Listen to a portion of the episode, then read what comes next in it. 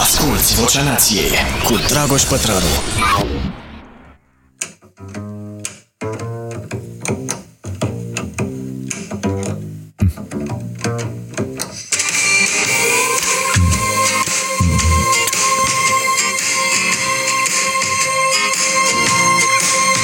Well, my eyes are closed, but my heart's on fire because the clock is approaching the midnight hour. I leave my window open, all the lights are out, and from the darkest night comes the light and shout. Moonshine, moonshine, moon. The cow jumped over the moonshine, moon, moonshine, moonshine. Moonshine. Da, uh, cred că ați recunoscut-o pe toarșa Katie Melua. Uh, Îmi place, îmi place foarte mult și vă recomand uh, piesa asta este de pe un album, se numește Secret Symphony, uh, e un bonus edition, mă rog, de prin 2012, uh, dar uh, vă recomand un Essentials, așa, are foarte multe piese uh, foarte bune și uh, mie îmi place foarte mult, uh, așadar vă recomand. Uh, Bun venit, suntem la Vocea Nației în uh, vremuri foarte grele. Uh, Am tot stat, am tot amânat, fac înregistrarea uh, duminică de acasă pentru că am uh, sistat uh, uh, activitatea la birou uh, în ziua de vineri, de fapt în zilele de vineri, sâmbătă, duminică. Uh, și programul uh, uh, luni joi uh, va fi uh, de asemenea scurtat în condițiile în care, așa cum v-am povestit și săptămâna trecută, uh, la birou din vreo 15 oameni uh, care frecventam uh, birou, am mai rămas uh, doi, doi uh, dragii mei, uh, eu și Marius Sene, doar noi mai venim. Uh, Marius are grijă de toată partea uh, tehnico-tactică a uh, situației, uh, iar eu mă ocup uh, de uh, editat texte, de uh, scris, de uh, tras emisiunea și uh, ceilalți lucrează de acasă și montajul și tot. Și vreau să vă spun că uh, prima chestie de care mi-am dat seama după această săptămână este că în foarte, foarte multe domenii suntem pur și simplu imbecili. Uh, și în domeniul ăsta al nostru mi-am dat seama că uh, putem face lucrurile răspândiți peste tot uh, uh, în lumea asta uh, și uh, după ce se va termina această criză, uh, sperăm cu toții cât mai repede, o să iau niște măsuri foarte uh, drastice în această privință, în sensul că mi-am dat seama că am cheltuit în ultimii doi ani absolut aiurea, absolut aiurea, rețineți, uh, cât să zic, uh, imediat să fac un calcul, uh, 31, în jur de 80.000 de euro în ultimii doi ani. Asta însemnând costuri absolut inutile și mari pentru uh, chirie, pentru utilități, pentru toate lucrurile, uh, plus vreo mm, 40 de mii, cred că ne-a dus ca popa toată amenajarea pe care am făcut-o acolo la Casa Presei.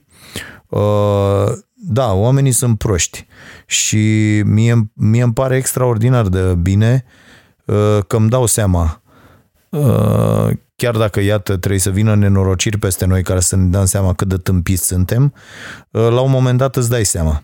Și am făcut un calcul ce aș fi făcut cu peste 100.000 de euro uh, investiți într-un loc uh, unde trebuie să ajungem doar două persoane, unde trebuia amenajat un uh, studio și apoi uh, toată lumea să, să lucreze de acasă, de oriunde din lume.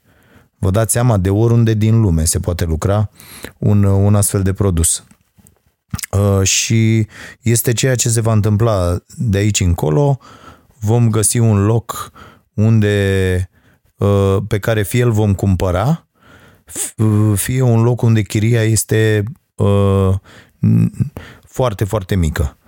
Și uh, vom, vom economisi astfel o sumă foarte importantă uh, care se va vedea în, nu mai zic de celelalte costuri, pentru că atunci când lucrezi de acasă, nu mai ai niște costuri extraordinar de mari. Uh, lăsând la o parte Asta cu uh, salvarea planetei, care mi se pare foarte importantă, multora nu li se pare, mie mi se pare un subiect extraordinar de important și gândiți-vă ce ar însemna pur și simplu să nu mai aglomerăm străzile ca niște cretini toată ziua. Mă refer aici la domeniile unde se poate lucra uh, remote, unde se poate lucra uh, de la distanță. Uh, și să nu mai stăm toată ziua ca niște tâmpiți pe, pe străzi. Uh, dar lucru de acasă înseamnă și cheltuieli mult mai mici. Deci lăsând la o parte faptul că noi am avea ca firmă o economie foarte mare și s-ar vedea chestia asta în uh, Uh, salariile oamenilor, pentru că am luat fiecare uh, ceva mai mulți bani, dacă nu mai avem această cheltuială sau investim în altceva, uh, nu mai sunt nici cheltuielile pe care oamenii le au.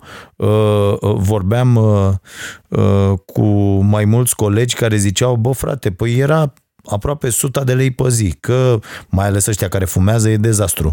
Uh, foarte mulți acasă nu prea fumează sau fumează două, trei țigări în balcon, așa la birou, uh, fumează bineînțeles un pachet, dacă nu și mai bine. Deci lasă la o parte țigările, du-te și ia de mâncare. Cu mâncarea știți cum e, vezi aia, vezi aia la altă, ți se face poftă. Așa acasă, ești acasă, mănânci din ce ți-ai făcut provizii sau din ce s-a gătit sau din ce.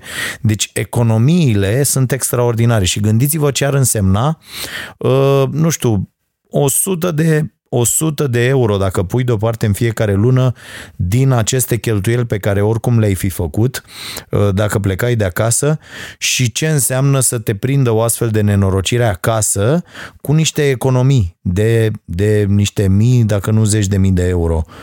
Uh, altfel tratez lucrurile, bineînțeles. Bun, asta așa, uh, v-am zis ce avem noi de gând în continuare, că există până la urmă și o parte uh, și părți bune în toată nenorocirea asta. Sunt, sunt câteva părți extraordinar de bune. De pildă ne cam dăm seama că alergam ca proștii și nu prea știam unde până să vină nenorocirea asta. Nu știam nici cât de fragil suntem. Uh, și sunt multe, sunt multe lucruri bune, unele dintre ele, pe unele dintre ele vreau să le uh, abordez în această ediție a podcastului. Aceasta fiind uh, introducerea, aș vrea să începem Recomandare de carte. Bă, am, am citit foarte mult, inclusiv am făcut un curs de ăsta la Coursera despre uh, coronavirus, despre pandemii și așa mai departe. Uh, am, am citit uh, uh cărți sau uh, uh, tot felul de uh, rezumate de astea ale unor uh, ideile principale din niște cărți despre pandemii și altele. Uh, uite, am citit o chestie uh, numită chiar așa Pandemic de Sonia Shah uh, destul de interesantă. Acum citesc o carte despre uh, Ebola și răspândire și ce, cum s-a întâmplat de Richard Preston. Se numește The Hot Zone. Uh, Bad, Blo- uh, Bad Blood, uh, de asemenea o carte super interesantă despre cum uh, uh, umflă ăștia ca niște nenorociți afacerile și uh, prețurile în Silicon Valley. Uh, și vă recomand, pentru că am citit o bună parte din ea, n-am terminat-o, o carte foarte proaspătă, abia a ieșit zilele astea pe Amazon, eu m-am înscris acum vreo lună uh, ca să o primesc în uh, uh format e-book pe Kindle Encased Encase și Angus Deaton uh, Death of Despair se numește and The Future of uh, capitalism. Uh, tot încearcă unii să, să salveze capitalismul prin astfel de, de lucrări, dar e clar că lucrurile sunt uh, uh, stricate iremediabil, în opinia mea, în acest, în acest domeniu al capitalismului, dar cartea e foarte interesantă, pleacă de la o analiză foarte interesantă a morților uh, și a cazurilor de suicid și dacă în trecut uh, asta sinuciderea era o, o treabă pe care o făceau bogații că se plictiseau, uh, acum o face pătura săracă a societății care nu mai are speranță și devin aici este mărirea inegalităților. De asemenea, Uh, cine are carte, studii, și asta e o discuție foarte interesantă de făcut și în România, uh, deci mult mai puțin oameni cu carte uh, se sinucid în perioada asta. Și de aici pleacă această carte și vorbește despre cum ar trebui regândit capitalismul, care trebuie făcut să funcționeze în interesul publicului. Deci nu în interesul profitului. E, e foarte, foarte important.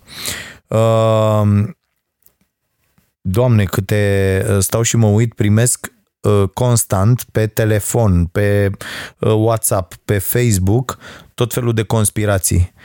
Și emisiunea Starea Nației Special din Uh, din seara asta de la, de la Prima TV este pe ideea asta conspirațiilor și tot stau și mă întreb, eu intru și uh, dau reply la aceste mesaje și întreb pe oameni, de ce răspândiți această porcărie? Și cei mai mulți dintre ei sunt uh, șocați de faptul că recunosc că nici măcar nu s-au gândit dacă mesajul respectiv e adevărat sau nu înainte să-l dea mai departe. Deci mi se pare genial cum funcționează uh, acești oameni care, cum primești ceva, dau mai departe fabulos. O să discutăm și despre asta. Bun. Uh, și o recomandare, o recomandare, mai ales că e perioada asta de, uh, de, de stat în casă și o perioadă foarte, foarte bună să ne de, redescoperim, să-i redescoperim și pe oamenii ăștia cu care împărțim o casă, dar pe care nu prea îi mai cunoaștem de multă vreme.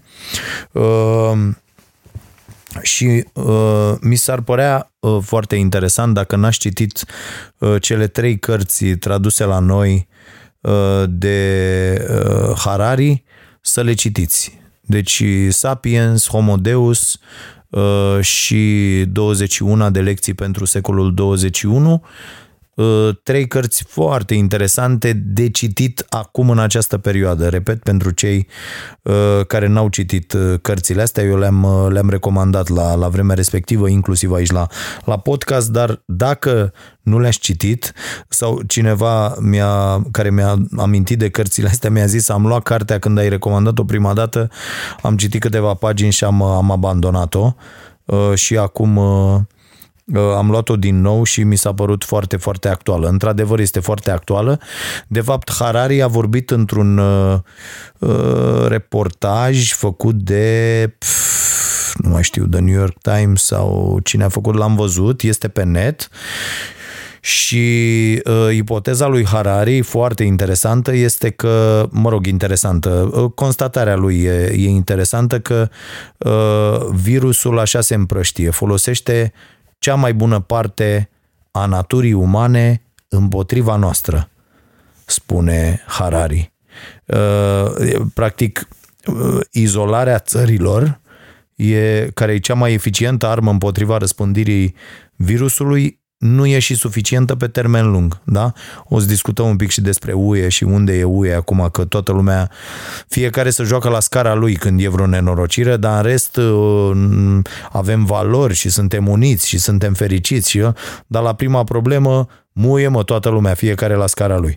Uh, ok. E, deci astea, izolarea asta a țărilor nu poate dura la infinit. E evident că trebuie să, să circulăm de colo-colo. Uh, și tot Harari spune o chestie interesantă. Uh, statele erau izolate în evul mediu și n-au fost apărate de epidemii. Uh, datorită medicinei și tehnologiei, planeta e acum în cea mai bună situație din toate timpurile pentru combaterea pandemiei. Uh, și dă și un exemplu care, din nou, e foarte interesant că, uh, și asta vă repet mereu, haideți să punem lucrurile în perspectivă. E, e foarte important.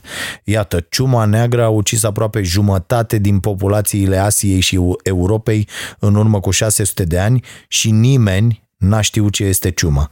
Acum 2020, la două săptămâni de la izbucnirea epidemiei în China, cercetătorii au izolat genomul și se fac deja teste pentru vaccin. Uh, ați văzut toate știrile, deja sunt uh, uh, vaccinuri disponibile, au fost vaccinați primii oameni care au acceptat să, să se facă teste pe ei. Și mi se pare foarte important că, iată, toată planeta lucrează și se va găsi uh, cu siguranță un vaccin. Ideea e uh, că despre o posibilă pandemie s-a tot vorbit, iar asta e o, o treabă foarte importantă pe care, la care aș vrea să vă gândiți uh, zilele astea. Nu că m-a luat pe mine capul și nu mai consum carne, iată, de aproape un an, da, cred că s-au făcut peste 9 luni, dar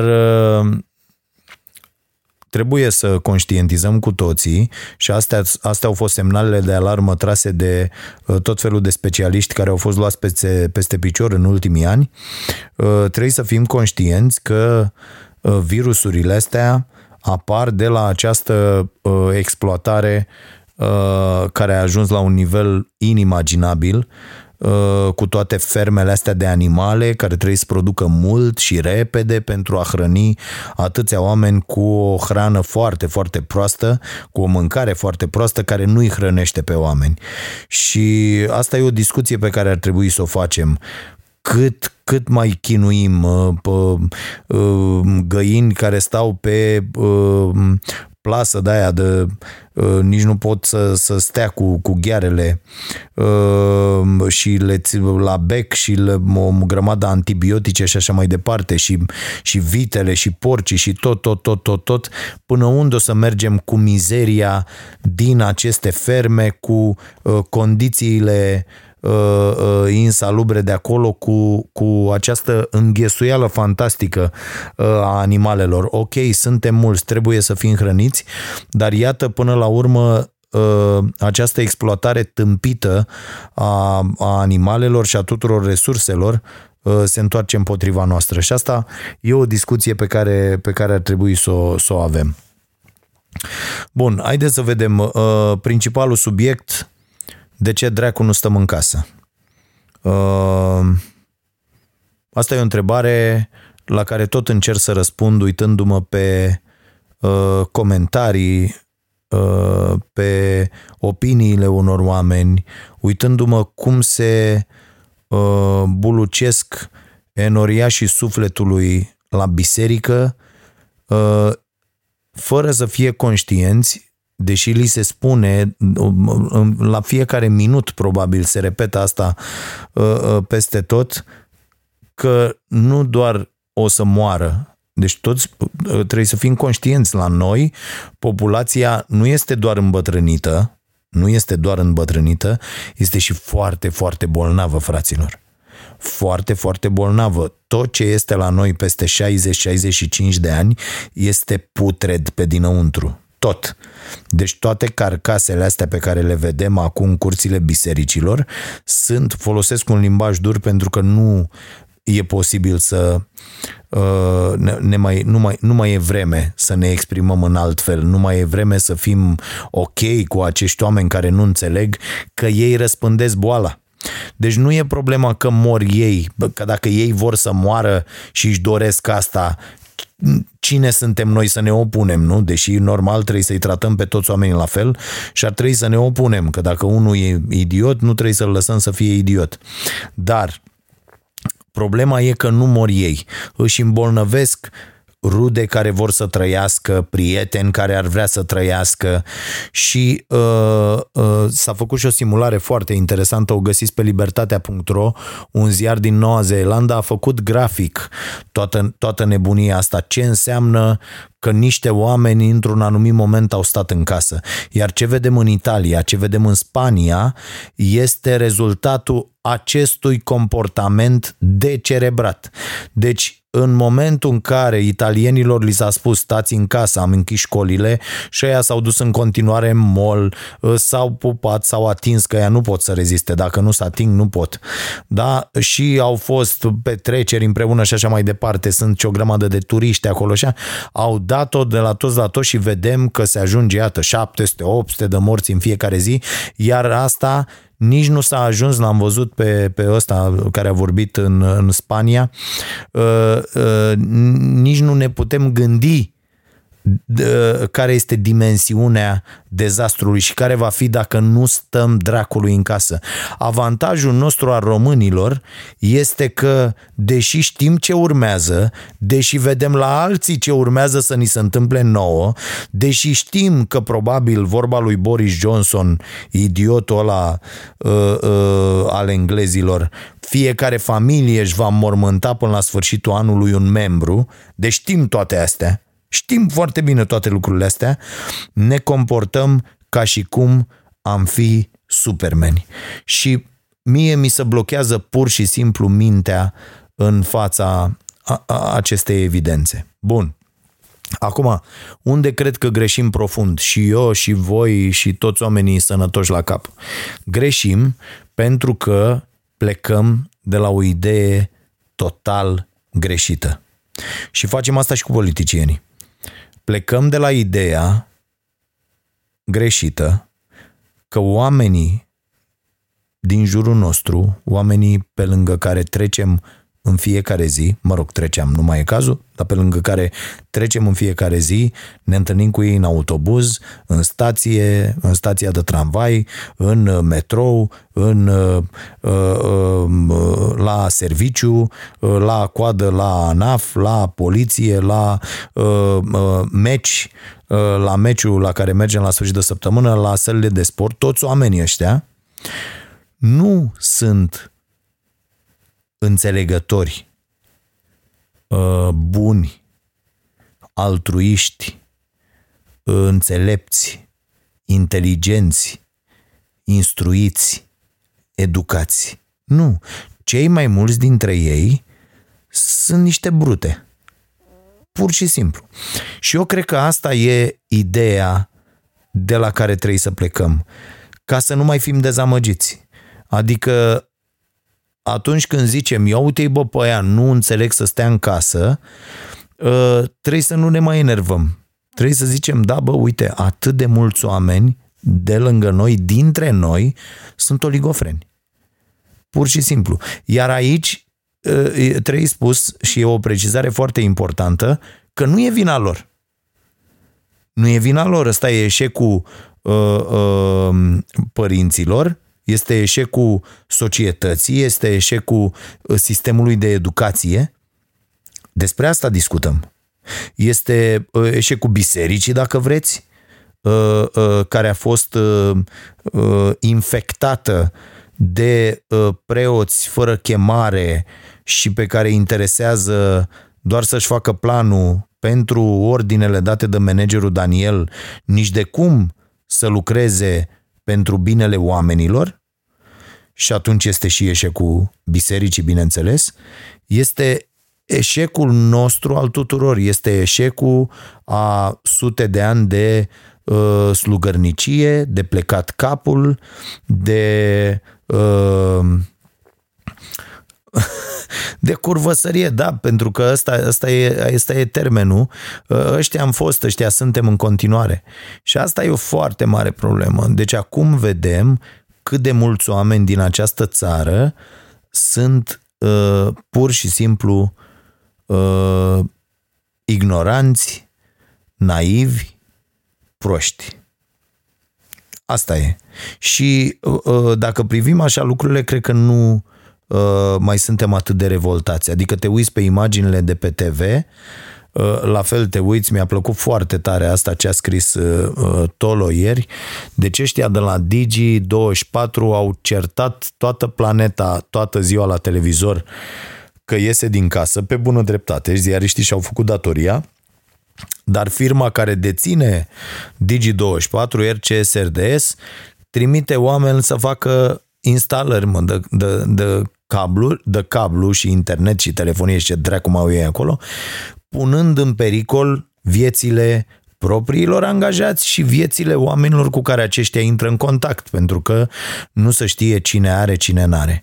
Deci mi, mi se pare uh, și asta uh, incredibil. Bun, acum, uh, statul ăsta în casă uh, și am văzut o idee interesantă a domnului Micle, uh, fostul ministru al sănătății, al, nu al sănătății, al educației. Și spunea că criza e ca un reactiv chimic, scoate la iveală caracterul nostru.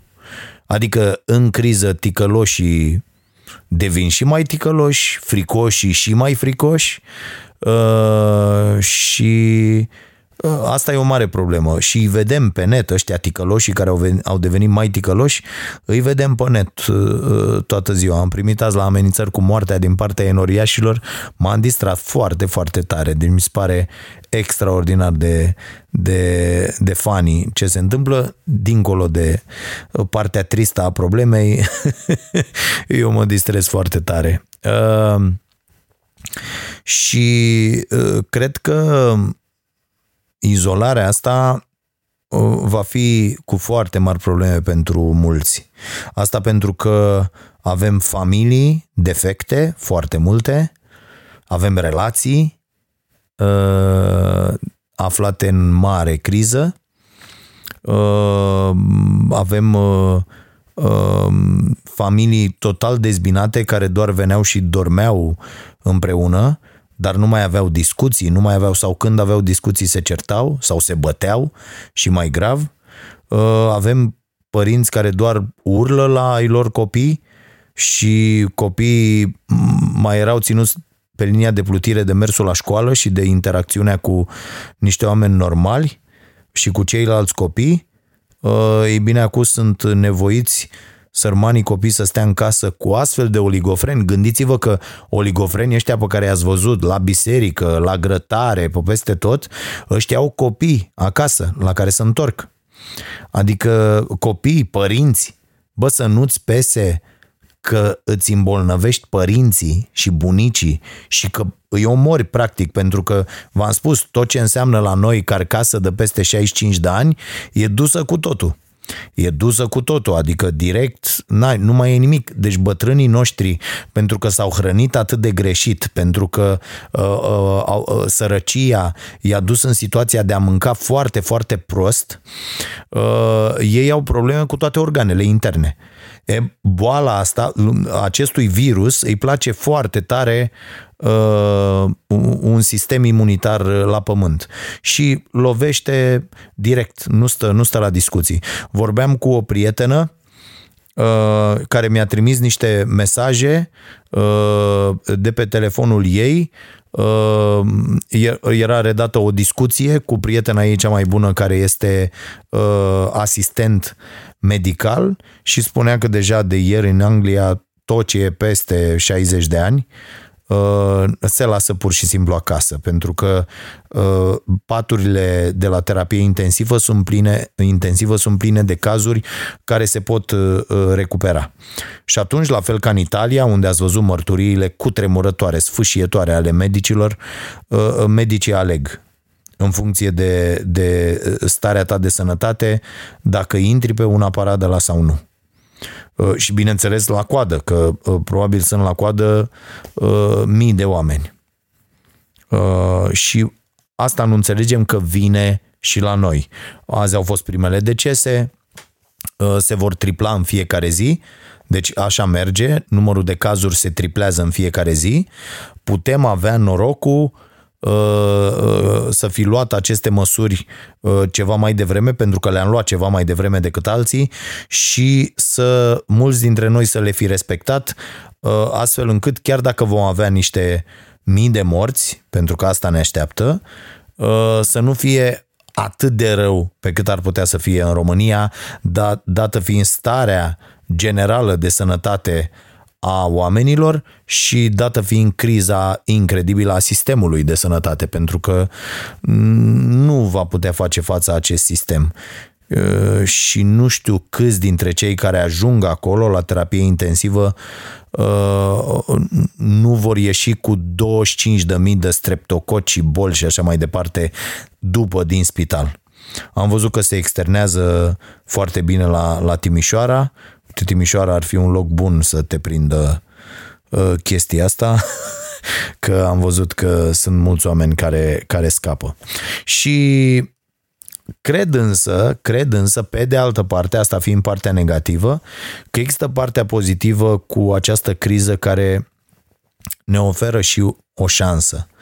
Uh, o mare șansă de a fi solidari, o mare șansă de, de, de a ajuta pe cei care, uh, care nu, nu se pot ajuta și m-am tot gândit la, la, la o modalitate uh, și o să vorbesc despre ea imediat, cred că avem o șansă fantastică de a sta de vorbă. Deci eu am stat de vorbă uh, săptămâna asta toată și mai ales în weekendul ăsta uh, cu copii și noi vorbim în general, dar am stat mult mai mult de vorbă, am discutat, am meșterit împreună, ne-am jucat.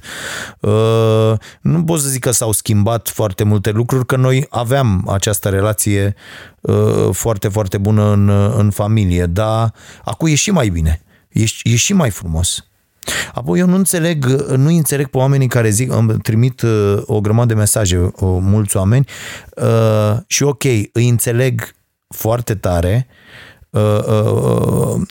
pe cei care stau într-o garsonieră, într-o cameră, sunt 3-4, um, unde, da, sunt mari probleme, extraordinar de mari probleme și cu igiena și cu na, intimitatea și cu absolut tot, să nu, să nu poți să ieși de acolo măcar câteva ore pe zi, normal că te urci pe pereți, nebunești.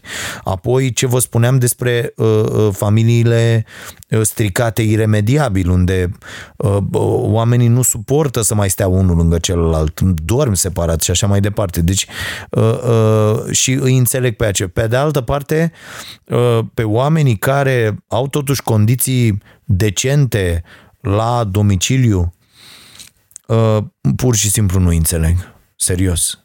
Nu înțeleg. Adică eu n-am făcut niciun sfert din lucrurile pe care mi le propusesem, de pildă în acest weekend, vineri, sâmbătă, duminică. Sunt acasă de joi de la șapte seara, ceva de genul ăsta.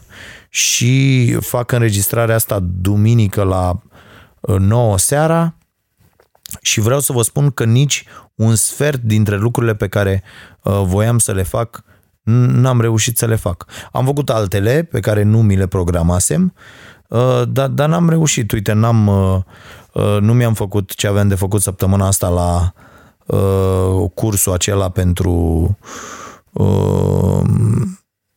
personal trainer pe care îl fac. În schimb, am făcut, uh, am parcurs uh, uh, acest curs de la Coursera despre coronavirus, deci aici să zicem că lucrurile s-au compensat, dar aveam multe, multe, voiam să scriu la cartea la care lucrez împreună cu Alexandra Corbu, colega mea, ea e mult înaintea mea, eu sunt eu sunt rău de tot. Și am zis că fac, n-am apucat nici două rânduri să scriu.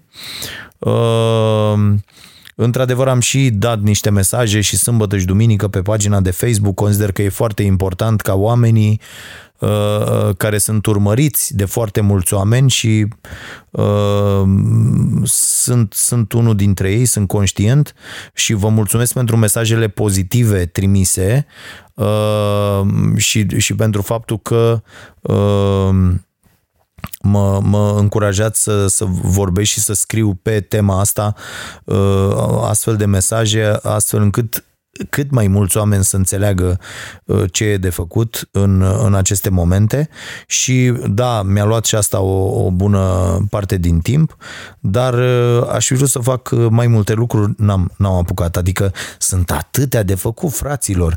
Gândiți-vă Uh, cât, cât de mult poți să te joci, cât de mult poți să citești, cât, câte ce cursuri poți să faci, că poți să folosești această perioadă pentru a te recalifica. Deci pentru a face o nouă meserie, să studiezi intens timp de 3 luni, 4 luni, 5, 6, cât, cât om sta, să studiezi altceva și pur și simplu să înveți să, să, uh, să faci ceva, să te califici într-o, într-o altă meserie. Mi se pare extraordinar. Apoi poți să te apuci de, de yoga, de karate, de ce vrei tu să faci, mă, frate, mă, de, de, inclusiv de treaba asta cu fitness-ul și cu tot. Și trebuie să avem asta în vedere și mă adresez mai ales celor de 20, 25, 30, 35, 40 de ani, fraților, renunțați la modul ăsta de viață dezordonat, pentru că, iată, vine o nenorocire de asta care ia pe toți cei cu sistemul imunitar la pământ și îi bagă direct în groapă. Adică încercați să renunțați la porcăria asta de fumat. Nu mai spuneți asta cu uite, s-a lăsat până și colegul Mihai Radu, deci nu puteți să care fuma două, trei pachete pe zi. Deci nu puteți să-mi spuneți, este pur și simplu vorba de prostie. Nu mai e vorba de absolut nimic și iertați-mă că sunt atât de dur, dar dacă nu poți să te lași de țigări, ești ești doar prost, în sen, nu prost, prost bătut în cap, că uh, sunt oameni incredibil de, de inteligenți care uh, fumează și zic că nu se pot lăsa. Nu, nu abordezi bine problema. Nu înveți, există metode, există tot felul de uh, uh, Uh, rețete prin care te poți lăsa de fumat. Deci odată asta cu fumatul, după aia asta cu hrana și cu mâncarea și cu viața sănătoasă, fructe, legume, apă, somn, 7-8 ore pe noapte. Astea sunt lucruri care întăresc sistemul imunitar, o viață ordonată, fără alcool, uh, da? Deci dacă, dacă vrem să, să fim sănătoși și să nu fim expuși la astfel de pericole pentru că acest coronavirus, să ne înțelegem, chiar și cu vaccin și cu nu știu ce, că vor apărea ăștia, stai puțin, că eu nu mă vaccinez, că la la la, deci vor fi, vom avea zeci, sute de morți în fiecare lună, uh, on a daily basis, deci uh, va fi o chestie obișnuită.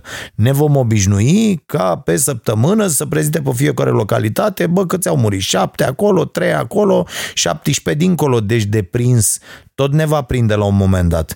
Uh, profesorul Lipsic uh, spunea, pe care vă recomand să-l urmăriți, uh, eu îl urmăresc peste tot, este epidemiolog, este um, șeful catedrei de la, de la Harvard și el spunea foarte clar că în peste un an peste 70% din populație va fi avut deja acest virus. Deci nu e o chestie de joacă și sunt niște măsuri, uh, deci uh, puneți-vă rahatul la un loc, cum ar spune americanul, și gândiți-vă ce faceți pentru voi în perioada următoare. Pentru că va fi foarte, foarte greu de supraviețuit dacă nu aveți un sistem uh, imunitar ok. Uh, și de asta spun, mă adresez celor între, nu știu, uh, 15 și uh, 45 de ani. Aveți grijă de voi, luați niște măsuri care să uh, ducă la o îmbunătățire a stării de sănătate, pentru că altfel, dacă vă prinde și cu uh, foarte multe kilograme în plus și cu probleme de diabet și cu probleme cardiovasculare, ați belit-o și veți muri. E, e simplu. Este extraordinar de simplu.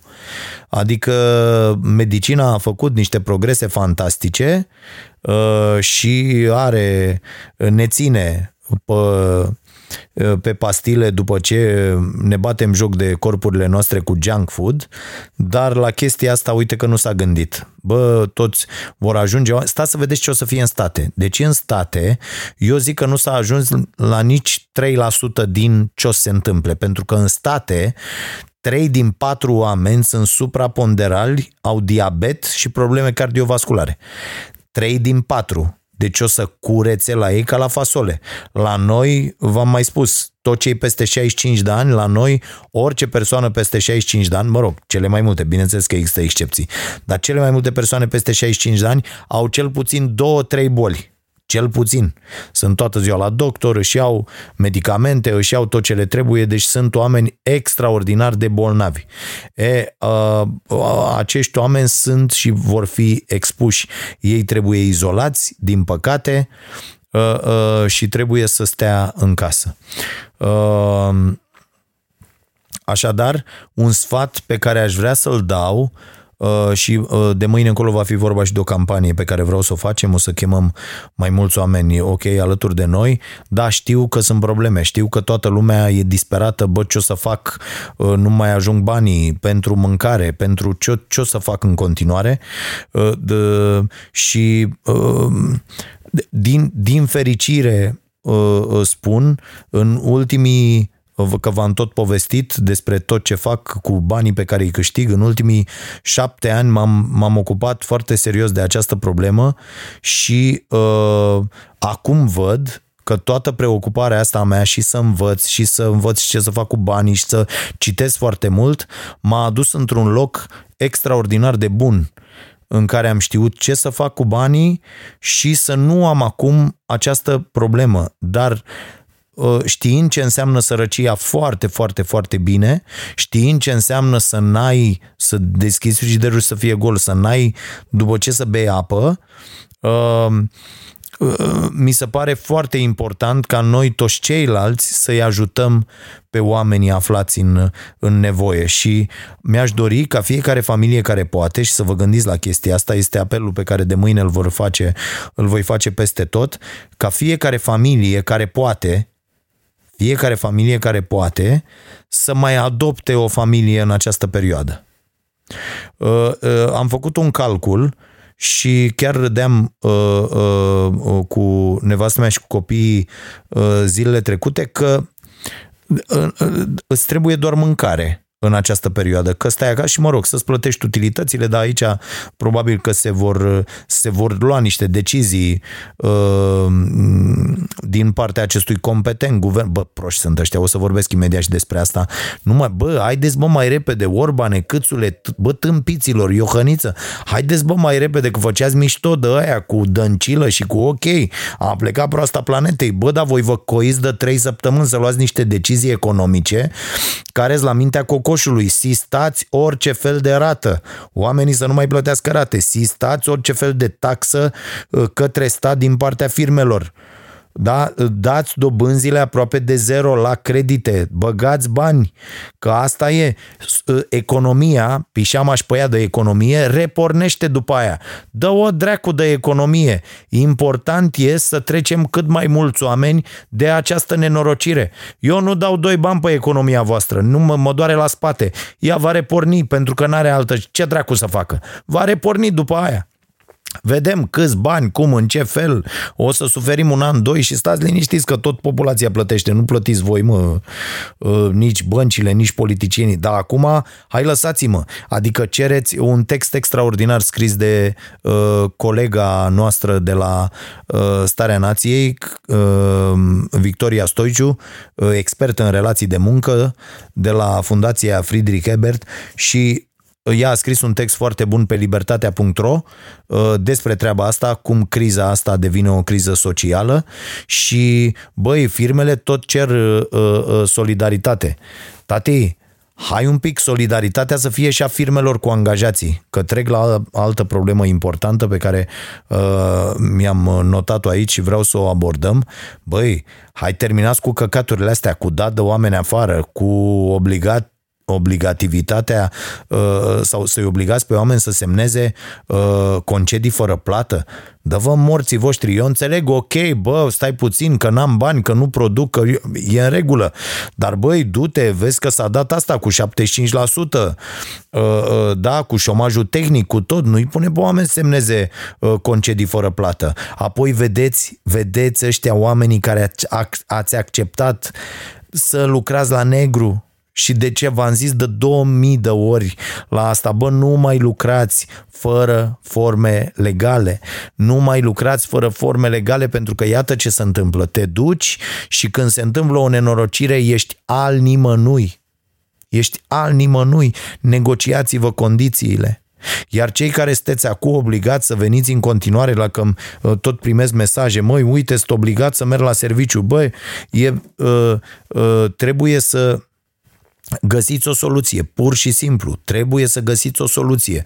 Găsiți o sursă um, uh, uh, care să vă asigure uh, uh, existența în această perioadă cu cheltuieli duse la minim, la minim, pentru că uh, e nevoie de așa ceva, raționalizat cumva în fiecare casă uh, uh, consumul, da, fără excese, fără uh, nebunii de astea și uh, cumva trebuie să trecem peste această perioadă, dar uh, nu mai lucrați cu niște angajatori care sunt uh, abuzivi. Pentru că vă spun eu, după ce trece nebunia asta, va fi nevoie că ăștia și ar fi foarte bine să nu se mai ducă nimeni să se angajeze la jegurile astea. Deci e foarte important și eu voi în fiecare zi și chiar uh, am scris săptămâna trecută ceva pe Facebook, am avut foarte multe reacții din partea oamenilor, băi, haideți să facem un index cu acești nemernici de patroni care se poartă astfel cu angajații la prima uh, la, la, uh, la primul moment greu. Nu vă puteți purta așa. Bineînțeles, aici nu mă refer la afacerile foarte mici, cum am și eu și cum au mulți alții, cu doar câțiva oameni. Mă refer la afacerile ceva mai mari, care, speriate că li se diminuează profitul, au început să lovească în oameni. Nu, nu se poate. Nu, nu merge așa. Nu merge așa. Asculți Vocea Nației, disponibilă pe iTunes, Spotify, SoundCloud sau pe starea nației.ro la secțiunea podcast. Bun, hai să vedem. Uh, deci, deci asta uh, vreau neapărat. Uh, da, urmează și depresia, o să fie o nebunie, mm, într-adevăr, din păcate.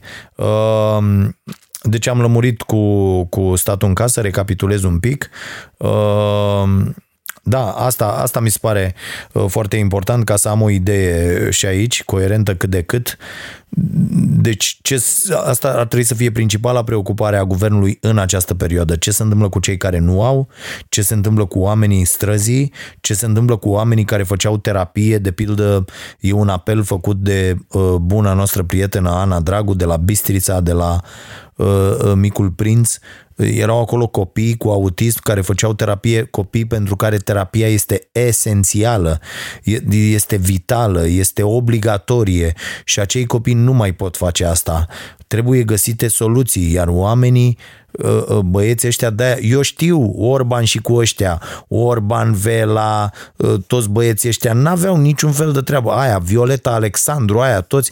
Ei sunt niște unii, luați de pe stradă, li s-a zis, bă, veniți în coala guvernul ăsta că facem alegeri anticipate. Și s-a întâmplat pătura lor, nenorocirea. Eu îi înțeleg, sunt oameni foarte, foarte limitați, cu posibilități de exprimare foarte reduse, cu o gândire închisă și asta e, ăștia sunt dar, dar trebuie să apeleze la specialiști și trebuie să ne treacă prin această perioadă. Alții nu sunt. Pe ei a prins în funcție, ei răspund. Uh, și din păcate ne-a prins cum, cum, nu se, cum nu se putea mai prost această, această criză. Deci trebuie să vedem, asta trebuie să fie o preocupare constantă, bă, ce facem pentru oamenii foarte sărași, trebuie făcut un fond de solidaritate uh, de, de unde oamenii să poată să fie uh, uh, alimentați cu bani.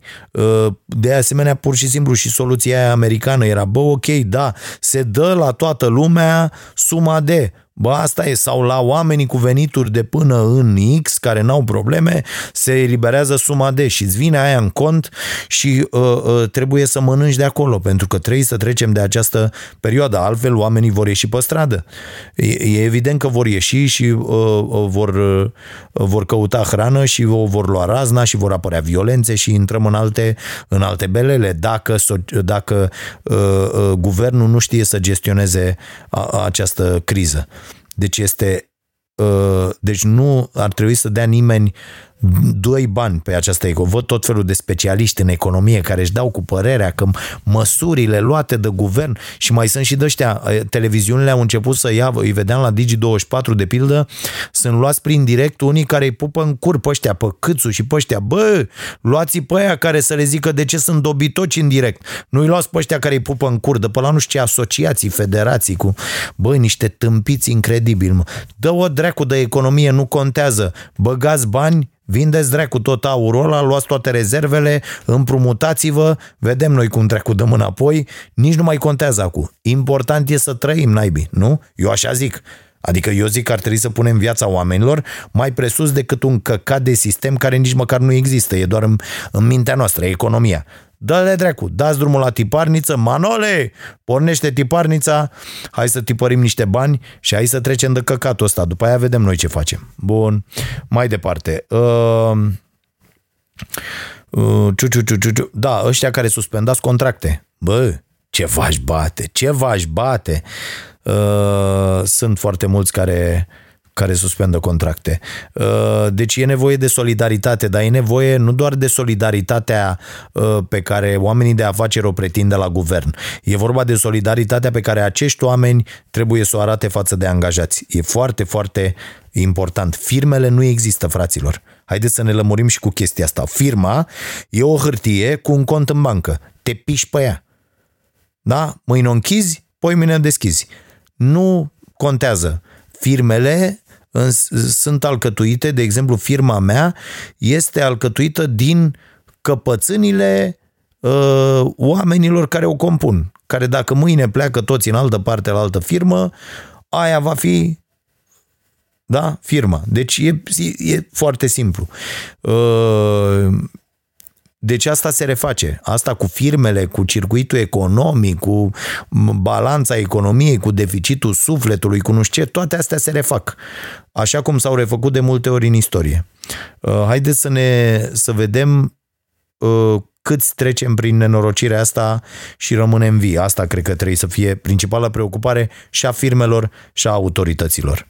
Uh, și foarte important, o idee pe care o subliniază și uh, Victoria în editorialul ei din, uh, din Libertatea, nu poți să treci peste această criză de sănătate publică dacă suntem săraci și dacă suntem pe drumuri. Deci e esențial ca măsurile economice să aibă în vedere aceste două componente, care sunt foarte simple.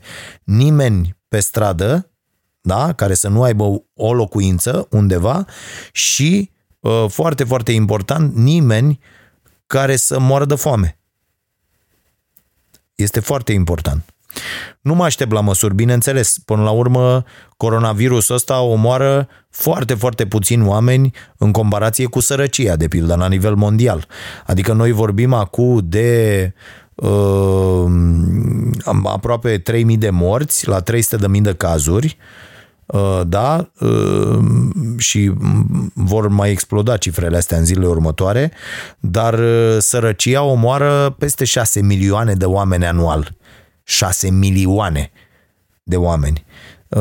Deci nu mă aștept și n-am, n-am văzut niciun guvern îngrijorat de, de treaba asta, cu atât mai puțin al nostru. Uh, și, și mai e o chestie, toată lumea trebuie să aibă cumva încredere ori dacă îl vezi pe vela ăla că citește de pe foi și mulțumirile și nu are o idee concretă și face recomandări uh, pe care abia le citește de pe foaie, n-are cum să-ți inspire încredere și asta e o mare problemă, e o foarte mare problemă. Uh, și cred că în, în, în lupta asta împotriva pandemiei uh, trebuie în primul rând să avem ce să mâncăm, și să avem un să stăm și să fim cât de cât optimiști, că dacă nu avem o stare psihică ok, o luăm razna. E, astea sunt lucrurile la care trebuie să lucreze uh, guvernul ăsta destul de incompetent, în opinia mea, până acum. Uh, vreau să-mi spuneți ce credeți despre ideea mea și vreau să, nu neapărat ce credeți despre ideea mea, vreau să-mi trimiteți până săptămâna viitoare cei cu posibilități o ceva, o poveste, o, un fel de dovadă sau o mărturie cum că reușiți din, din ce aveți voi, dacă aveți, repet, dacă aveți, dacă sunteți în situația mea și a altora și aveți, mă interesează pachetul ăla pe care îl puteți face la câteva zile când vă aprovizionați voi sau când comandați sau când uh, ieșiți să vă cumpărați ceva, pachetul ăla pentru cineva care n-are pentru o pensionară vecină care, care n-are cine să-i aducă uh, uh, cele necesare, pentru o familie cu copii care nu are uh, ce-i trebuie. Uh, eu am luat săptămâna asta măsura să plătesc uh, uh chiria uh, începând de acum pentru următoarele șase luni la uh, apartamentul unei uh, familii de care avem grijă pentru că uh, uh, pur și simplu uh, doamna care muncea a fost uh, dată acasă și uh, nu mai puteau să, să plătească.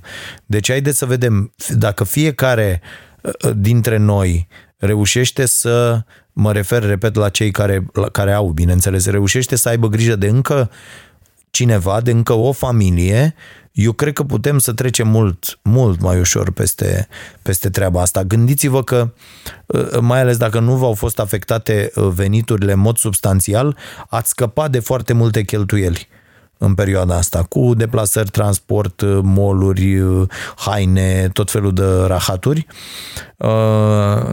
și ați putea să folosiți banii ăștia pentru a-i ajuta pe alții. Și să nu uităm chestia asta, că uh, și eu v-am spus că am verificat-o de, de, de atâția ani. Din, din ce dai, din aia uh, ți se va întoarce înapoi după. Da? Uh, Asta, deci asta ar fi o idee importantă că uh, uh, schimbați canalul când ai auzit pe ăștia că se lamentează uh, afaceriști, uh, ministrul finanțelor ăștia, au o să prăbușește economia. Asta e o prostie, e doar în capul lor de neoliberal proști, uh, actiați după profit. Da? Că uite altă treabă cu statul ăsta acasă. Bă, știți care e treaba? Ce-ar fi, ce-ar fi dacă n-am mai muncit? V-ați gândit cât de prost e făcută viața asta? De ce e făcută, frate, în jurul muncii? De ce să muncesc? Avem să exploatează așa, cine vrea profit, uite, exploatează tot felul de lucruri, cine vrea să aibă bani mai mulți, merge și se angajează. Bă, dar de ce să nu aibă fiecare familie de pe planeta asta un venit minim garantat, despre care se vorbește atât de mult și am mai discutat aici, de 800 de euro pe lună, tati, stai acasă, frumos, îți vin banii ăștia, ai grijă de tine, te dezvolți, faci ce vrei. Dacă vrei să mergi și la un film și la un restaurant, te duci mai și muncești ceva. Dar munca să nu fie o chestie, adică atâta ne cramponăm de munca asta ceva de speriat. Și să muncească mașinile, că uite, ne tot iau locul peste tot mașinile și inteligențele artificiale și computerele și să se taxeze firmele care fac asta și din acele taxe noi să primim niște bani da? Și cu banii ăștia să ne dezvoltăm cum vrem noi. Cum vrem noi. Dacă eu vreau să stau să citesc, să scriu, să fac podcast, să fac orice vreau eu, să sculptez, să pictez. Mi-am dorit întotdeauna, dacă, dacă mi-am dorit ceva foarte, foarte tare în viața asta, a fost să pot să pictez. Dar habar n-am. Sunt un... Deci am, am înțeles că se învață, că nu există asta cu talent și netalent. Uh, și am înțeles că se învață. Exact, am cumpărat la un moment dat și un curs, l-am luat de pe Amazon, o carte, de fapt, care te învăța să faci asta, dar n-am avut timp, iată. Iată ce putem face cu timpul. Putem să ne... V-a spus vreodată problema asta? Bă, ia să pictez. Hm? Eu cred că sunt foarte fericiți oamenii care pictează. Oamenii care sculptează, oamenii care Tai că Dumnezeu să-l ierte făcea chestii de-astea. Da. Nu s-a lipit deloc la mine, nu s-a luat nimic. Nimic bun. da. Uh, mergem mai departe. Unde eram? Uh, continuăm, bineînțeles, continuăm. Uh, uite, da, o să, o să țin mai lung și astăzi podcastul, că poate n-aveți ce face acasă și uh, ascultați mai mult, da? Că mai am teme notate. Uh, uie, tati. Uie, fraților. Unde este UE? V-ați întrebat? În momentele astea de nasoleală mare, unde este marea organizație, senzațională organizație cu valori și care funcționează în interesul oamenilor, Uniunea Europeană, să nu mă înțelegeți greșit, știți opinia mea, nu avem nicio șansă ca țară în afara UE, dar întreb ca membru UE, bă, Băi, găini proaste, ăștia care sunteți pe acolo pe la UE. Nu că m-ar auzi cineva, dar zic și eu așa, că ne auzim noi între noi. Băi, imbecilii planetei, unde sunteți, mă, mâncavași gura voastră? Unde-i planul ăla de măsuri pentru UE? Unde e? Că e, că vă că e cu fiecare la scara lui. Ridicăm ziduri și granițe, închidem granițe. Uh, normal că trebuie să stăm în casă. Da? Normal că trebuie închise granițele să nu mai circule oamenii, să ducă de colo-colo boala. I-am văzut și pe aia, erau pe aeroport în Spania, i-ați văzut pe aia ce, vrem acasă, vrem, bă, stați, bă, acolo, nebunii planetei. E vorba de, nu e vorba că nu vă vrea nimeni pe voi acasă sau pe alții. Cretinilor, e vorba că luați de acolo virusul și îl duceți la foarte mulți oameni cu care intrați în contact. Sunteți oligofreni cumva, veți fi acolo ținuți cumva, asta e niște condiții de căcat. Ce să facem? Na, pe fiecare unde a prins. Pe fiecare unde a prins. Eu stau, steam și mă gândeam uh, dacă mă prindea în 2002, de exemplu, criza asta, Păi în 2002, uh, când s-a născut fimea, mi-aduc aminte că dădeam cu banul dacă mai mergem și luăm uh, trei pampers sau o pâine cu nevastă mea. Da? Deci Uh, dacă mă prindea atunci, uh, ce făceam? Ieșeam să dau un cap pe stradă acum, nu? Că, na, da, e foarte important și momentul, unde te prinde și cum te prinde. De-aia e, de-aia e important întotdeauna să privești lucrurile în perspectivă, ce vă tot zic. Uh, cum acționați? De ce? De ce faceți aia? De ce faceți aia la altă? E, e foarte important că, uite, se întâmplă uh, nenorociri de astea care e clar că nu pot fi prevăzute, dar uh, Iată, apropo de economisire, că am tot vorbit aici și mă mai înjura unul altul, uh, mai primeam tot felul de mesaje, ce dracu mă te pricepe acum și la economie? Bă, dacă mă uit la ce am reușit să fac în ultimii ani, bă, da, mă pricep. Adică chiar, chiar am învățat singur și m-am priceput. Cumva am, am reușit să fac treaba asta, dar vedeți ce înseamnă economisirea? Ce înseamnă să nu mai amâni să pui bani deoparte? Gândiți-vă ce înseamnă și să-mi spuneți voi mie dacă după nenorocirea asta nu o să vă negociați altfel salariile, nu o să vă negociați altfel contractele, nu o să uh, vă jurați că nu mai există lună în care să nu puneți măcar 100 de lei deoparte, pentru că e foarte important să ai această liniște în cazul în care vine vreo nenorocire să fie acoperit pentru o perioadă de timp, până treci peste nenorocirea respectivă. E extraordinar de important. De-aia vă tot zic, bă, economisiți, bă, nu mai lăsați timpul să treacă, bă, orice leu aveți și vă prisosește, uh, uh, puneți-l deoparte.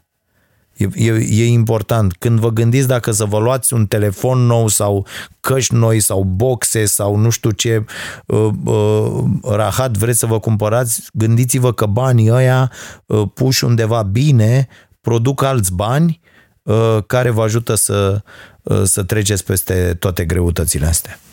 Așa, uh, deci unde este UE? Unde este UE? Că la prima nenorocire s-a dat stingerea, s-a dat împrăștierea și uite că UE nu vine cu niște măsuri. Fiecare țară și ia măsuri și UE nu există. În mod normal, UE ar fi trebuit să vină să zic, bă, stați puțin, suntem atea state, atea state, avem banii ăștia uh, care erau pentru asta, pentru asta, pentru asta, îi băgăm pe toți în nenorocirea asta, să, dă, să dau bani la populație, trecem cu toții peste nebunie și apoi o luăm cumva de la zero, nu? Că tot de la zero a plecat economia asta, adică de o dracu. Da? Și aia resetăm și bani și tot, poate un bun moment. Bă, o singură monedă, toată lumea. Dacă suntem de acord, dacă nu, ia hai, ne facem toți exitul și e fiecare pe barba lui. Și apoi negociem altfel și trecerile de colo-colo și uh, uh, taxele vamale și tot. Noi o să fim în curul gol. Ați văzut ce înseamnă industrie? Ați văzut ce înseamnă stat? Imbecilii ăștia care îmi spuneți că statul n-ar trebui să existe. La cine s-au întors toate firmele acum, mă? La cine stau cu mâna întinsă toate firmele planetei care ziceau că, domne, lasă, domne, că uh, statul să dispară, să ne lase în pace, că noi vrem să facem, că trebuie să facem profit și nu știu ce. La cine să stă cu mâna întinsă acum? La stat, nu? Să dea statul, nu? Păi dacă n-ai un stat puternic, cum să dea statul? Dacă n-ai un stat care să aibă societăți pe care să le pună acum să facă uh, seringi, uh, halate, măști, toate căcaturile uh, de care e nevoie, da, paturi de alea pentru terapie intensivă, aparate de ventilat. Bă, uite că n-avem. De ce nu avem asta? Pentru că am, am comis crime împotriva acestei țări și împotriva oamenilor din această țară, privatizând ca niște nemernici tot, neținând niște industrii strategice care să producă în continuare și să fie foarte, foarte performante și ajungând în halul ăsta de hoți și de corupți și de nemeri și de proști ce suntem. Pentru că am ajuns în situația asta că suntem proști da? Și pentru că ne-au păcălit alții să facem privatizările sufletului și toate nenorocirile pe care stăteam cu toții și le aplaudam acum 20 de ani. E, uite proștilor ce suntem, în ce situație am ajuns, în situația în care nu putem să producem nimic uh, de capul nostru imediat. Asta e problema. Și acum, iată, ne rugăm de acele firme care au rămas și au păstrat uh, uh, uh acționariat, au rămas aici, n-au să plece și s-au apucat să producă uh, lucruri de care e nevoie acum astea, firmele astea trebuie încurajate. Bă, nu, nu toți cretinii care vin și investesc într-o hală de 500 uh, de metri unde bagă niște mașini și uh, îi țin pe oameni sclave acolo să lucreze în lon la croitorii pentru nu știu ce sau să facă uh, uh, rahaturi de, de piese pentru nu știu ce mașini. Da? trebuie să ținem industrii întregi, trebuie să investim și să dăm facilități de la stat pentru firmele astea de aici care se înființează aici și rămân aici împreună cu angajații lor și care lucrează pentru acei angajați și pentru acele comunități. Că ăla care a venit și a investit într-o carcasă unde a pus niște utilaje s-a cărat la el acum și a închis fabrica, s-a pișat pe noi. Asta vrem? Nu. De ce am ajuns aici? Că suntem proști. Și hoți și corupți. Și că niște băieți au luat niște șpăgi pe privatizările astea. Așa. Unde e, bă, solidaritatea UE? Revin la subiectul ăsta. Unde e solidaritatea aia mare a UE? Auzeam azi că au venit medici din Cuba în Italia. Da, a venit ăsta, Cuba, da, e tot în UE, Cuba asta. Și au venit, a trimis, UE a trimis din Cuba, a sunat în Cuba și a trimis niște medici în Italia. Nu ne-ar fi rușine de, de nenorociști ce suntem. Ue, ue, ue, când ai auzit, bă, ue, ue. Da, mă, unde e ue acum? Unde este Uniunea Europeană? Unde sunt măsurile alea? Treia să ai un plan, treia să... Mă, voi vă dați seama că nimeni pe planeta asta, niciun conducător de ăsta, toți, toți proștii planetei ajung la putere, toți politicienii ăștia, nimeni n-a, n-are un plan? Deci noi nu avem un plan. Noi dăm miliarde peste miliarde de euro pe arme Asta, asta era amenințarea pe care o vedeam noi, singura amenințare, era că ne vom lua la bătaie între noi ca proștii și atunci ne înarmăm. Dar nimeni nu și-a pus problema că un căcat de virus, da, pe care nu-l vezi, ne poate distruge în câteva luni pe toți. Da? Deci nu Asta, asta era planul nostru, mă. Deci noi am zis, bă, ce poate să ne omoare? Deci ceva ce vine din interiorul pământului, da, aia e, n-avem ce face, un meteorit care poate să lovească planeta așa, sau de aici pericole dintre noi. Care sunt pericolele? O pandemie? Nu mă dă o dracu. Bă, avertizează specialiștii, că nu știu ce. Dă-i mă dracu de specialiști, dă-i morților ăștia care sunt cu vegani și cu dă-i în gâtul măsii de jegoși. Deci, bă, nu poate decât rusul să-l atace pe american, americanul pe rus și cineva să cadă la mijloc, deci hai să ne cumpărăm toți arme. Ăsta era planul imbecilului numit Homo sapiens. Deci ăsta a fost planul de apărare al imbecilului numit Homo sapiens. Să cumpărăm puști și pistoale și rachete și avioane.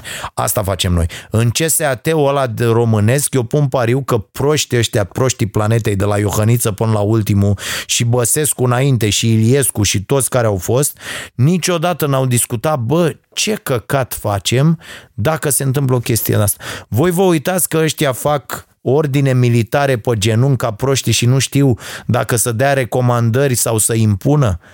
Voi vă dați seama că nu există nici măcar o cărticică. Bă, la noi, dacă veniți la noi, la eu am aici în calculator pentru toată lumea cum funcționează fabrica asta, Starea Nației.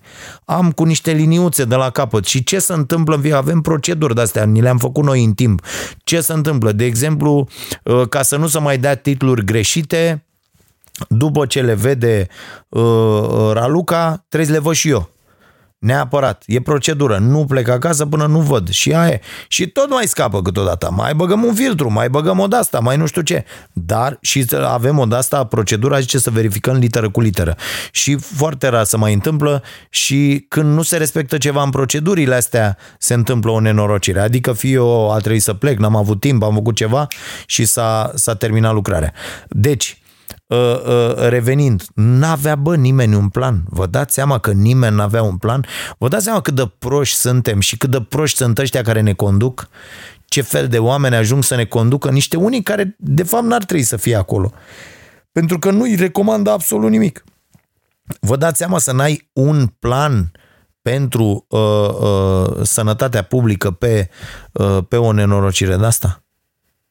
În condițiile în care de 10 ani doar eu am citit zilele astea uh, și am văzut reportaje și o grămadă de chestii cu specialiști, e plin și, și YouTube-ul și tot, cu specialiști care vin și zic, bă, urmează o nenorocire, bă, o să fie o pandemie, bă, a fost SARS-ul ăla, a fost aia, a fost nu știu ce, a fost, bă, urmea, o să fie nasol. Noi nu și nu și nu. Pentru că și asta ați văzut cum a găsit acest virus în piața sufletului de acolo, să fac cum a fost și cu SARS-ul. N-ați văzut cum a fost cu SARS-ul? Povestea este foarte interesantă uh, uh, și cu acest SARS. Tot așa, dintr-o de asta, tot cu animale, tot cu, da, că și tuberculoza am luat-o de la vaci și uh, astea, varicele și toate nenorocirile la fel, de la porci am luat-o. Deci, Ideea e că să găsește mediu propice pentru asta unde? Un marile aglomerări, unde există uh, uh, foarte multă mizerie, că mizeria favorizează lucrurile astea și ajung aceste uh, uh, virusuri să ne, să ne pună la pământ. Și n-a luat nimeni în considerare asta. N-a luat nimeni. De ce? Pentru că profit, fraților. De aia. Pentru că lumea trebuie să alerge ca o nenorocită după acest nemernic de profit sau să-și procure hrana cu care să uh, uh, trăiască și a doua zi. Noi, mai ales în spațiul ăsta uh, uh, românesc, trăim, uh, muncim doar ca să putem să trăim a doua zi și să ne ducem la muncă a doua zi. Da? Asta n-are, nu, e, nu e viață, asta nu e viață. Trăi cumva să rupem la un moment dat pisica și să vedem exact ce facem noi aici. Iar ăsta e un moment bun să ne întrebăm, bă, dar noi ce căcat facem aici? Mi se pare o întrebare extraordinar de interesantă pentru aici. Bă, ce dracu facem noi aici? Și de ce? Și e foarte important că ne punem întrebarea asta. Asta e primul pas. Fiecare, bineînțeles, are răspunsul lui. Dacă ne uităm la câți idioți umblă liberi pe internet zilele astea, răspunsurile sunt fabuloase dar uh, e bine că ne punem întrebările. Uh, mai am o chestie uh, notată. Uh, asta cu economia am vorbit-o. Uh, asta, mă, fraților, cu preoții și cu slujbele lor.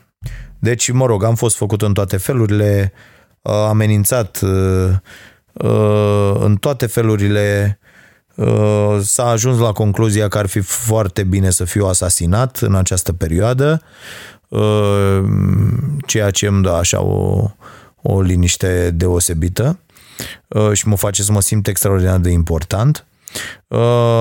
Dar aș vrea să vorbesc despre lipsa de credință a preoților care în aceste zile au făcut în continuare slujbe la care i-au primit pe oameni. Pentru că aici e vorba de lipsă totală de credință în Dumnezeu, în opinia mea. Nu poți să folosești credința uh, pentru a pune viața oamenilor în pericol. Știm, religia a omorât uh, sute de milioane de oameni de-a lungul timpului, dar uh, uh, discutând despre cazul de față, acești preoți care și plimbă lingurița aia de gură în gură până în fund la taxatoare uh, și care au făcut slujbe și care au lăsat pe oameni să pupe icoane și să facă toate uh, contactele posibile cu, uh, cu biserica, acești oameni n-au deloc credință. Credința nu e despre moarte. Eu, eu așa știu, nu? Parcă nu era despre moarte, adică ideea era să trăim. Nu? Să trăim într-o credință, dar să trăim. Uh, iar acești oameni n-au deloc credință, profită de naivitatea uh, unor cetățeni despre care am discutat mai devreme și ne-am lămurit uh, care-i treaba cu ei și că trebuie să-i așezăm exact acolo unde, unde le este locul, asta e, este eșecul total al, al acestei societăți și al unui sistem educațional care produce analfabeți funcțional pe bandă rulantă, sunt oameni care nu înțeleg pur și simplu, adică pentru că tu îi întrebi, bă, nu te uiți la știri, ăla să uită la știri. El vede acolo, primește mesajele, dar nu le poate procesa. Ăștia, oamenii prezenți în curțile bisericilor în aceste zile, sunt astfel de indivizi, oameni incapabili de a procesa o informație. Adică nu pot să-ți spun, vezi că ești pe calea uh, ferată și iată vine trenul, tu să te uiți la tren, să te uiți la mine și să ridici din numeri. Că dacă faci asta, ești oligofren, pur și simplu. A, asta, ăștia, ăștia sunt oamenii din curțile bisericilor în aceste zile. Oameni care se află pe calea ferată, trenul vine, tu îi atenționezi că vine trenul și îi va lovi, Uh, le spui și că mai au 30 de secunde, dacă vor să se dea la o parte, o pot face, că trenul e încă mic acolo în zare, dar că în 30 de secunde vor fi loviți și vor muri, iar ei se uită la tine, se uită la tren, își dau seama de toată șmecheria și ridică din numeri. Și rămân acolo. Și lovește trenul. Problema e că până să-i lovească trenul, ei mai trag pe calea ferată niște persoane pe care le va lovi trenul. Și asta e problema, că asta cu libertățile și drepturile se cam termină acolo unde prin uh, dreptul tău și libertatea ta îmi afectezi mie un drept. Adică nu poți să zici, bă, ia lasă-mă, că am înțeles că îi afectează numai. Bă, imbecilule, cardă colo-colo virusul. Îi omori pe alții.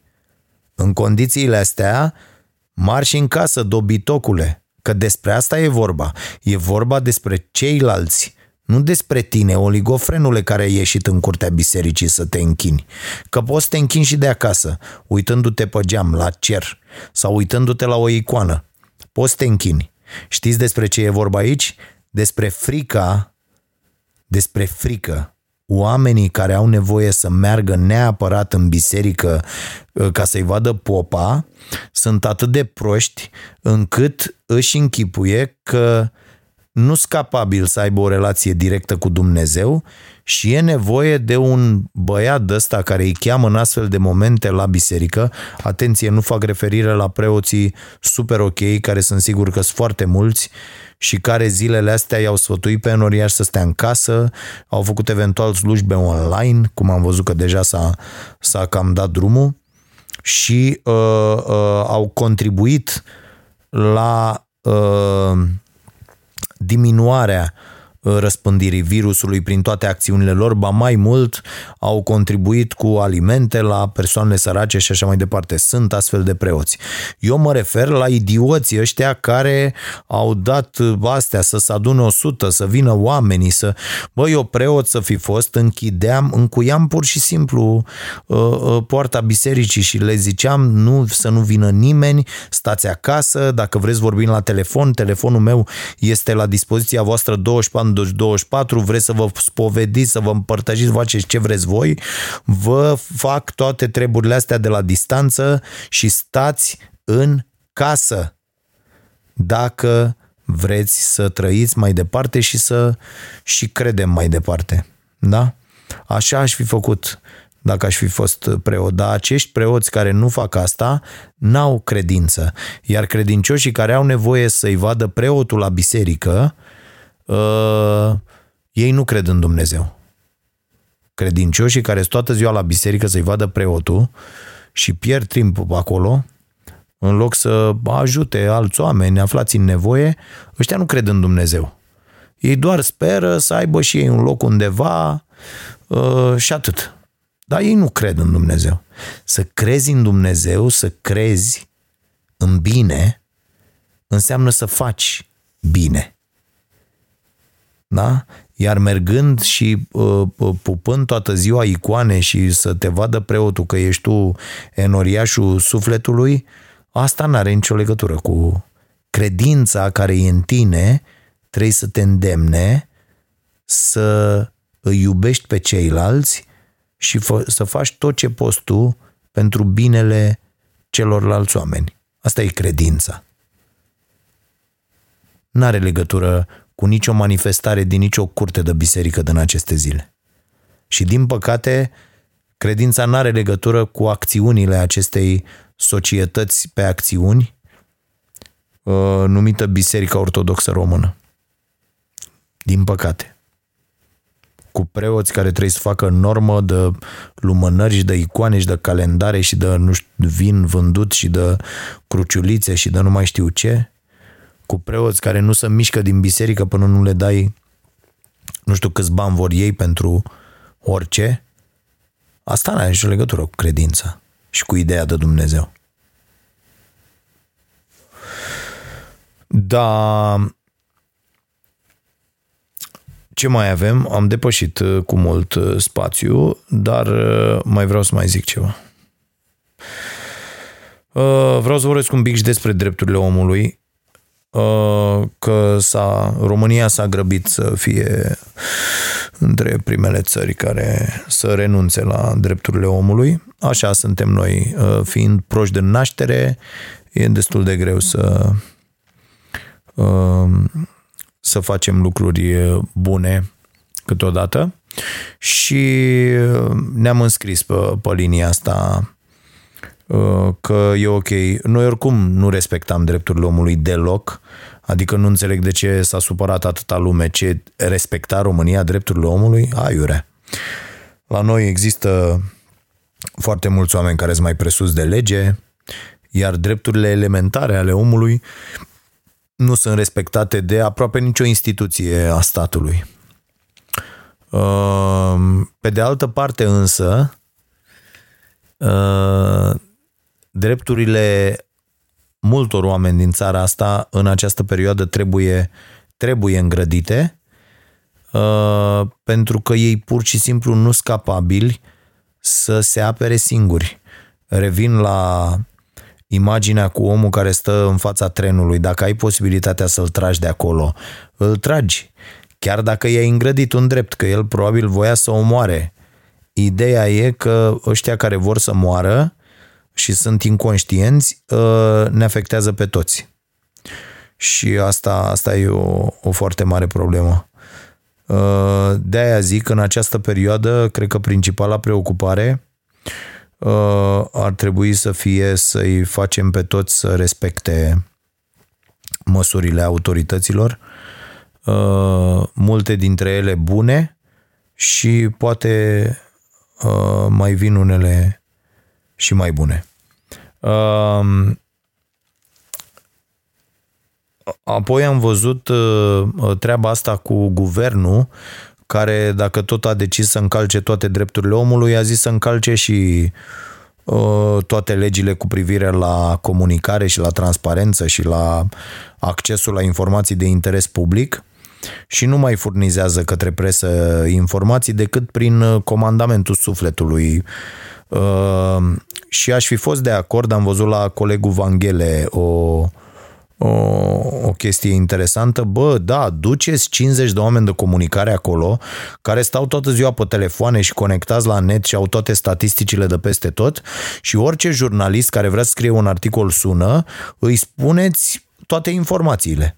Așa da, s-ar justifica și da, bă, informațiile pleacă doar din centrul sufletului. Dar nu poți să nu mai raportezi la nivel local ce se întâmplă. Cum să nu raportezi la o boală transmisă comunitar, la un virus transmis comunitar, comunitățile respective să nu știe, bă, avem șapte bolnavi, ieri am avut trei, aolo, mai, mai stăm, nu știi nimic, nu ți se mai comunică la nivel, până și China, da, da, țara aia care nu are grijă de oamenii ei, până și China Uh, uh, comunică pe localități, cum e răspândit virusul, România nu mai vrea mă, să facă chestia asta. România e ea mai șmecheră, înțelegeți? Și nu mai face treaba asta. Bă, ucizi tot ce înseamnă, uite, presa locală e legată de mâini și de picioare. Am lucrat atâția ani în presa locală. Bă, nu puteți să le faceți așa ceva jurnaliștilor locali. Care se bucură și ei de, de audiență pe, uh, pe zonele locale și au oameni care îi urmăresc și scriu și vor să știe ce se întâmplă. Și asta au decis, măi, așa s-au gândit. Le mai spun o dată acestor oameni și le-am transmis, uh, inclusiv uh, domnului ministru i-am transmis, cea singura, singura strategie care dă roade în perioade de criză maximă, singura strategie este transparența totală. Este singura strategie de comunicare uh, uh, prin care poți, poți avea uh, câștig de cauză la final. Toate celelalte nenorociri care implică minciuni, mistificări, uh, adevăruri ascunse, uh, amânări, tergiversări și așa mai departe, toate aceste strategii ți se întorc direct în mufă și o să țară dinții da, guvernule, o să sară dinții pe care o să ți pui abia după ce vor fi permise din nou activitățile în cabinetele stomatologice. O să vă sară dinții tuturor pentru că încercați să ascundeți lucruri de oameni și nu este ok. Uh, și uh, mi-am exprimat această opinie și au intrat câțiva deștepți să comenteze la modul Băi, uh, pătrarule, voi ăstea cu, cu critica și cu toate rahaturile astea, în momentul ăsta ar trebui să, să dați dovadă de înțelegere, să nu mai criticați și să puneți și voi umărul acolo la... Și le-am explicat acestor oameni și de-aia vreau să explic și aici că toate problemele noastre, cum spuneam și la început, uh, uh, definiția celor care nu vor să stea în casă. Toate problemele noastre pleacă de la uh, premize false. Adică, uh, uite, noi ne enervăm că oamenii ies din casă pentru că plecăm de la premiza falsă că acei oameni sunt uh, inteligenți, empatici, solidari, uh, educați. Și nu e cazul. Și atunci de-aia ne enervăm, aiure. Uh, aici cu presa, uh, dacă nu știm exact definiția presei, normal că vom ajunge să-i cerem lucruri pe care ea nu le poate face. Știți cum sunt oamenii care ne cer nouă să nu mai scriem despre lucruri în astfel de momente, să nu-i mai certăm pe ăștia, să nu-i mai criticăm? Uh, e ca și cum chem un instalator la tine, un, un, un instalator și îi zici că îți curge apă prin acoperiș ehm, și să rezolve acoperișul. Ehm, știți vreun instalator care o să zică, a, da, imediat, cum să nu curge apă, e de mine. Unde e acoperișul? Mă duc să vă pun alt acoperiș. Nu, orice instalator o să zică, bă, boule, curge apă, dar curge de sus, ai o gaură în acoperiș. Cheamă morții, mătii, unul să-ți facă acoperișul. Da? Asta o să zică orice instalator. Uh, așa e și aici. Dacă nu știm definiția presei, îi cerem lucruri pe care presa nu le poate face pentru că n-ar mai fi presă.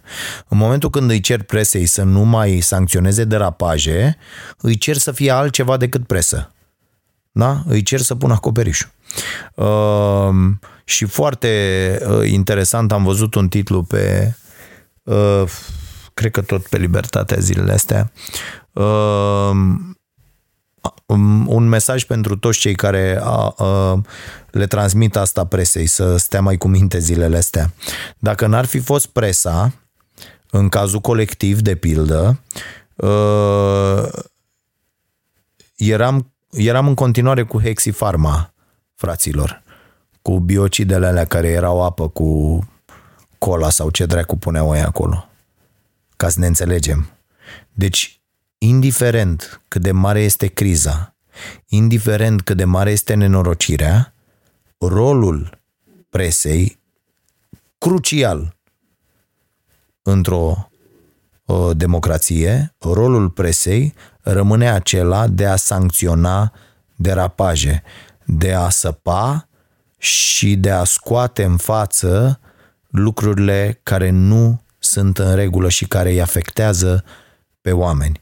Și tot ce fac în aceste zile jurnaliștii uh, uh, care își fac meseria în continuare la nivel local, la nivel național, la nivel internațional, este o muncă extraordinar de importantă pentru controlarea abuzurilor pe care statele prin instituții și prin puternicii zilei și prin oligarhi și prin uh, tot felul de afaceriști napani uh, uh, încearcă să le facă și vor încerca să le facă. Presa este cea care mai poate diminua aceste uh, uh, abuzuri.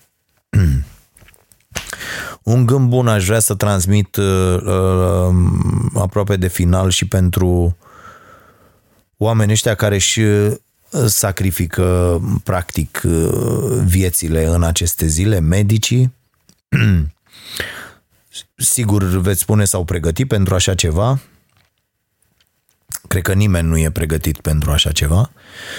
Uh, și e, e foarte, foarte important să, să înțelegem că stând acasă, adică să facem această legătură. Deci când vă vine să ieșiți, când vă vine să ieșiți, închipuiți-vă că îmbolnăviți un medic.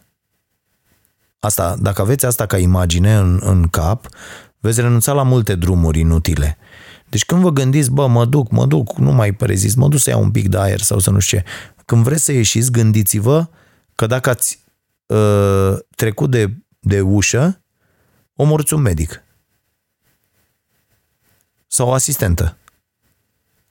Da, oameni sau un brancardier de la, ca să cară cu, cu nenorocirea aia care e grea, că nu, aia nu merge pe roți. O cară niște cetățeni. Închipuiți-vă că îi omorâți pe aia.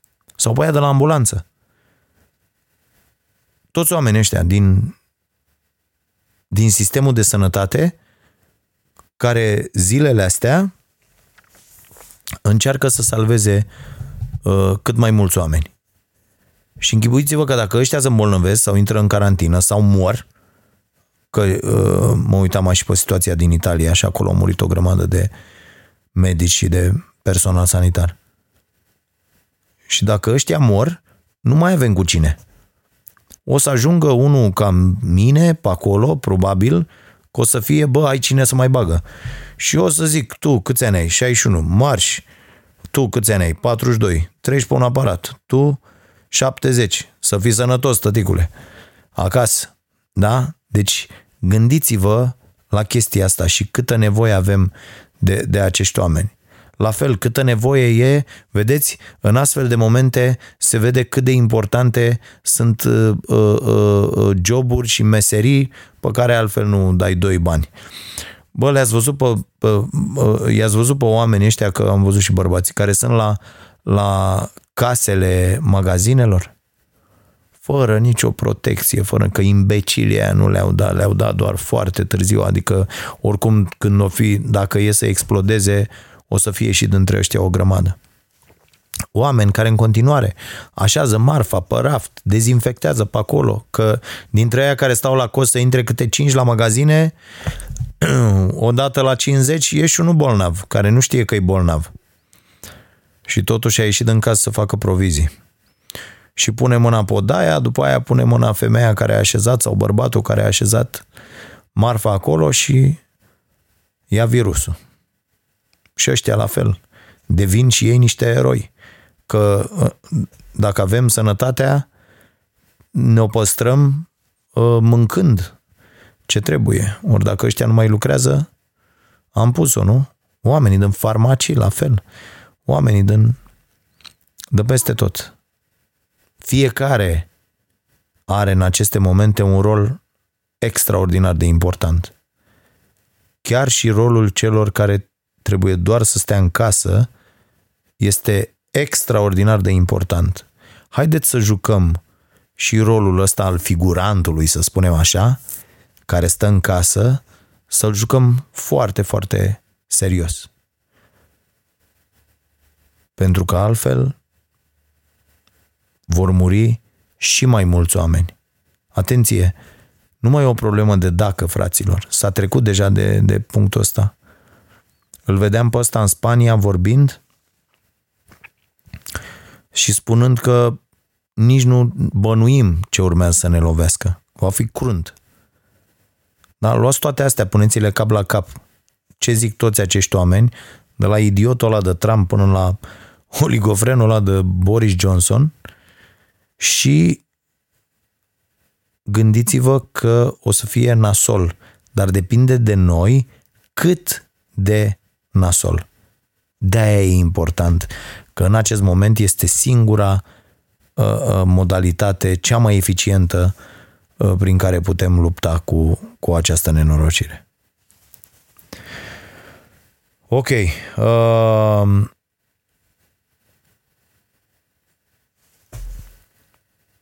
vă las cu, cu acest gând. Uh,